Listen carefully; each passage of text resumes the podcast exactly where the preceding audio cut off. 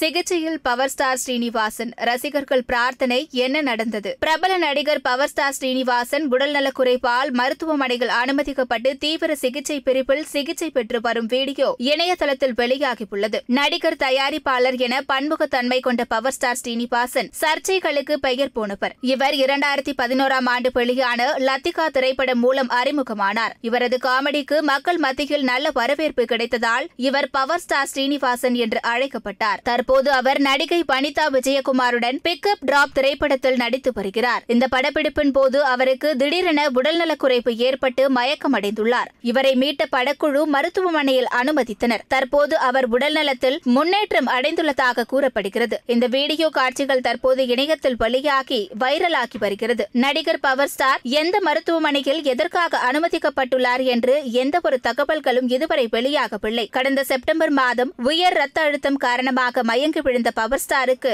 மருத்துவமனையில் சிகிச்சை அளிக்கப்பட்டது அந்த வீடியோ காட்சிகள் தான் தற்போது இணையத்தில் வைரலாகி வருவதாகவும் கூறப்படுகிறது